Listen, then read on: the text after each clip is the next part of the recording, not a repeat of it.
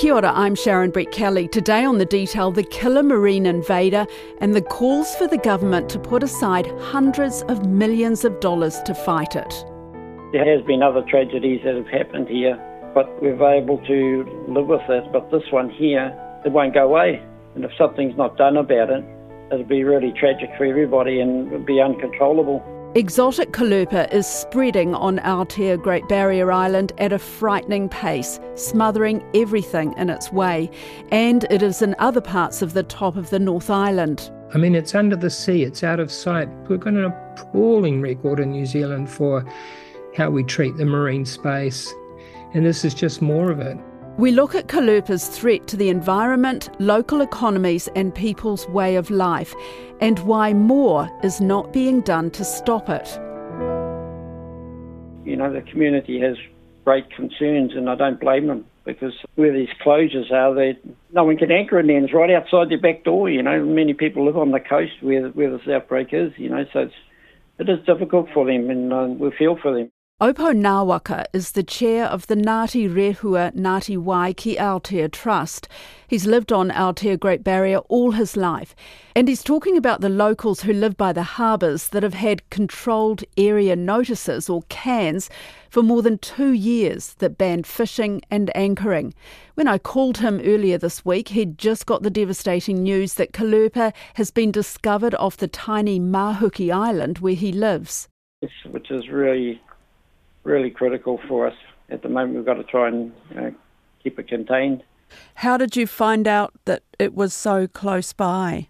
I think NIWA have been doing yeah, pilot dives uh, around on the on the western coast of uh, Great Barrier, and firstly they found it in the, main three harbours, Tryphena, Whangaparapara and Okupe, but I've found um, outbreaks uh, elsewhere, even in Port Fitzroy Harbour, which is really catastrophic for us because that's the main anchoring um, area for boaties, you know.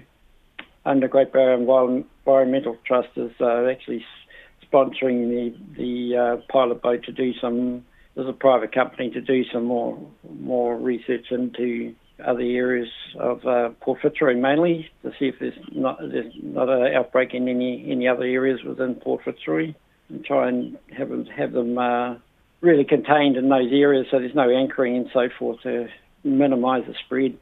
What does it mean for you and your community there where you are that there's been an outbreak so close to you? How does that affect you? It affects us a great deal. You know, more importantly, it affects our marine environment. Not many species are, survive in, in amongst that type of um, growth. Nothing eats it. We have a group out there called the Yahoo Miner they're doing some uh, studies on whether kina uh, actually take to it, but that's uncertain at the moment. And the other thing is whether it'll keep up with the growth of it because it spreads really quickly. That's what we're dealing with at the moment, and we need financial help to try and uh, keep it contained at the moment. You can't anchor in there. You could probably surface slide, no sinkers or anything like that, but we prefer not to to try and minimise the spread. You have a a little bit of break off and it floats somewhere. It could settle somewhere and grow somewhere else, and that's what's happened in this case, we believe. But it's been there for a while, hasn't it? A few years. Yes, uh, over two years. We don't know how it got here. Uh, then they discovered it up in Rāwhiti and up north, and now it's slowly spreading its wings right through the, the east coast of uh, New Zealand and the North Island, anyway. You know, right down to um, Mercury Islands. Yeah. I know, and and they've even found it at Waiheke, which makes it scarily close to the big populations. Yes, but it's not dense like it is at the barrier here. You know, I've met up with the iwi from Waiheke. You know, we've sent a joint letter to government to try and put some budget aside for this new year coming, so we can try and minimise the spread of it. They never never gave us an answer for next year. You know, so that's pretty disappointing. What they don't understand is uh, the danger of having this this uh, weed around. They may be able to do something about it now before it's too late, but there is going to be a point where it's going to be unstoppable. So let's take a closer look at this pest and what's being done to eradicate it or even control it. Scientist Dr. Barry Scott is Deputy Chair of Aotea Great Barrier Environmental Trust. He says people are angry at the poor response by the Ministry for Primary Industries. It's tragic and it's oh, it's sad, it's maddening how Wellington has just not responded. I mean, there have been various iwi deputations to the former Minister of Biosecurity. They've banged on his table. They've written letters. There's all sorts of environmental groups around the Hauraki Gulf, including ourselves, that have written to the minister. And just nothing happens. Pitiful amount of money's been spent on it. And most of it has been around cans, ambassadors, publicity, endless meetings, endless hui's. I mean, we're huied out, if I can say that.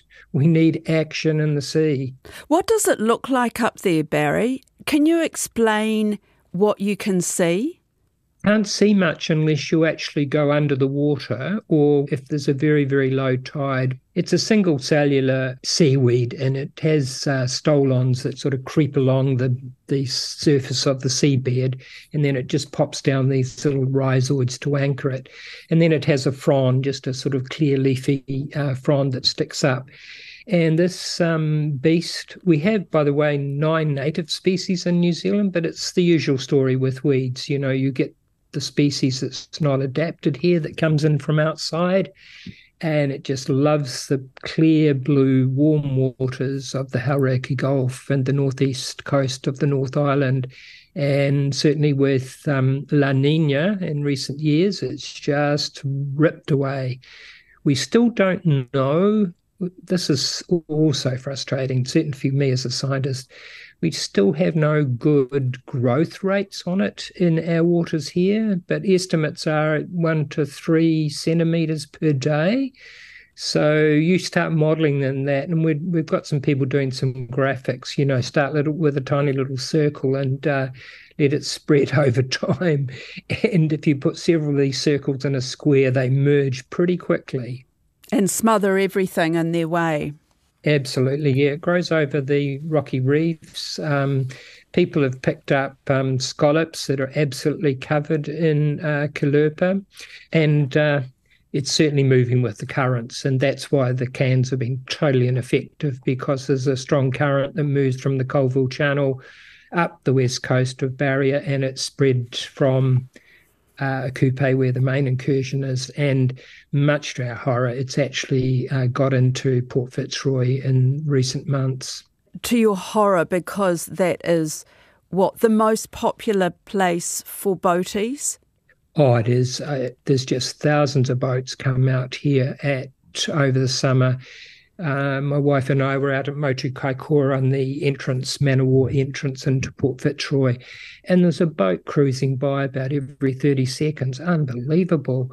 And of course, with the three harbours to the south all closed off, that's put extra pressure on Port Fitzroy. And then if you go around the corner, there's um, Katherine Bay, where the two Mariah and the local Hapu live and the boats are sort of being pushed around there, and that's starting to create some tensions because, of course, that's the place for the kaimoana, and all the boats start coming in. So you're saying that the cans, these controlled area notices, which basically ban anchoring and fishing with sinkers, I suppose, is that the thing? That those, yeah, that's a good yeah, of it. Okay, um, they're not working well, this thing just keeps growing, and we have ocean currents. I mean, even a stingray, um, a manta, goes through that kelp, it'll break it up. And with storms and currents, it gets washed around and it's been carried up to small fragments. They drop on the surface of a sandy beach or rocky reef, and then away it goes. And so it's just slowly spreading. And the locals have known Caulerpa, exotic Caulerpa, has been outside the can areas for well over a year now but MPI have done nothing. We just said to them, look, for goodness sake, do some surveillance so we know where it is. And again, in desperation, we've started as a community on the island putting, in, trying to get some money together to at least get some very detailed surveillance of Port Fitzroy. I mean, there's talk about a complete ban on boats at Aotea. Do you think that should happen? Well, you know, it's pretty dramatic. Um, this actually come from some of the local Maori. Um, one of them, Rodney Ngāwaka, he said, you know, this is a great idea. Let the island breathe. Um, mm. Because, you know, it gets hammered pretty hard as it is in normal times. You can put in cans, but then you've got to put in the resources to get compliance. And there's always people who won't follow. There's always, there's already been people sneaking in and dropping anchor and a coupe and the like. And uh, this is probably, by the way, why we have Caulerpa now off the channel at Kawau and also on Waiheke. I suspect it's been carried there by a boat either that's illegally anchored in one of those bays or legally anchored in the areas outside where there is Caulerpa and no cans. Yeah, it's a hard decision because we don't have the detailed surveillance information. If we had really good surveillance and we, we could say there's absolutely no Caulerpa in Fitzroy, then I would say, yep, let's go ahead, allow the boaties in there, because there'll be outrage, of course, if there's a total island ban. But certainly, I'm of the view we should continue with the current cans, extend them spatially up the coast through the Broken Islands right to the entrance of Port Fitzroy. That should all be a no anchor zone. But of course, as I said before, we can't do anything with the currents. So that, that requires action in the sea to start pushing this back a bit. I see on your timeline uh, that actually in California, when Caulerpa was detected in March 2021, they swung into action pretty quickly, less than three weeks, using a rapid response eradication plan, and close to 100% was removed. So it's possible to get on top of it. It is, but it requires you to be prepared. And it's kind of interesting looking in California. They've had a, a group there uh, in place for many years for oil spills uh, when biosecurity first detected exotic Caulerpa near San Diego and a couple of lagoons here, quite small areas, they sort of used the structure around this oil slick preparedness to build a team to get in there and deal to it straight away. Caulerpa requires the response of an oil slick. You need to be prepared, you need to move rapidly, and deal with it as soon as you possible, possibly can because it grows so quickly. So, what would it take to eradicate it here? Well, on barrier now, because it's been left so long, I mean, looking at two and a half years versus Californians been in the water in seven weeks. You need a management plan you need good coordination and communication with the local community. You need outstanding surveillance, and you've, you need the MPI consents. You need regional council consents. And, and this is what MPI has got to do. It's got to empower local communities. There's lots of drivers in New Zealand, there's lots of people keen to help. Um, but there's obviously got to be some national oversight. Yeah, firstly, it's environmental threat, and, and if that's not taken care of, then you know, livelihoods could be at stake as well, and also recreational fishing and so forth is at stake. Because when you talk about the environment, many native species live in, in our moana space, and they've been affected by being smothered out by this infectious weed, and it just spreads like wildfire. You know, this stuff breaks off and it could settle somewhere and grow. You know, and that's how lethal it is. It's terrible. Never seen anything like it. Uh, what do you think of the suggestion that all boats should be banned from from Aotea Great Barrier this summer? I like to see that happen, but it's, it's something that's that's a difficult question actually because if, if that's going to happen, that that also will ban all of us here living on on Aotea to to support that. You mean you, you everybody would have to agree to that who lives on the island? that's correct. And the people who have businesses who rely on the people who come in on the boats and the tourists and whatnot, they that's that would be tough. That would be affected as well. Some of our local economy, like our shops and things, that's where they survive, is, is off the, the tourism aspects with boaties coming in and buying um, stores and things. And that kind of keeps them going through the winter periods, the tough times, you know. And, and if that stops during the summer, then they're going to be really affected by it there's some real urgency to this, isn't oh, there? MPI haven't got a lot of funds within the emergency budget, and we know that, and that's why we wrote to government to try and put a budget in for next year we need to get on top of this really early, and government needs to realise how serious this is. And have you put a dollar amount on how much is needed to fight it? We asked for a budget of at least 200 million, you know, because that's how serious it is. Wow. 200 million might be more, you know, we don't know. Uh, how did you come up with that figure? I'll give you an idea of just to do the, uh, the suction dredging and Tryphena, it cost an enormous amount of money. It wasn't even an acre, I don't think. And I don't think 200 million is going to do it, but it'll, it'll help. It'll mm. help contain it at least to the main areas. This is something that certainly needs several million ASAP. Um, 200 million, that might be over 10, 20 years, which makes it doesn't make it look quite so bad. Mm. But it needs resources and it needs serious resources. Now, I think we can eradicate in places. Um, Te wants eradication, Waiheke wants eradication, Kawau.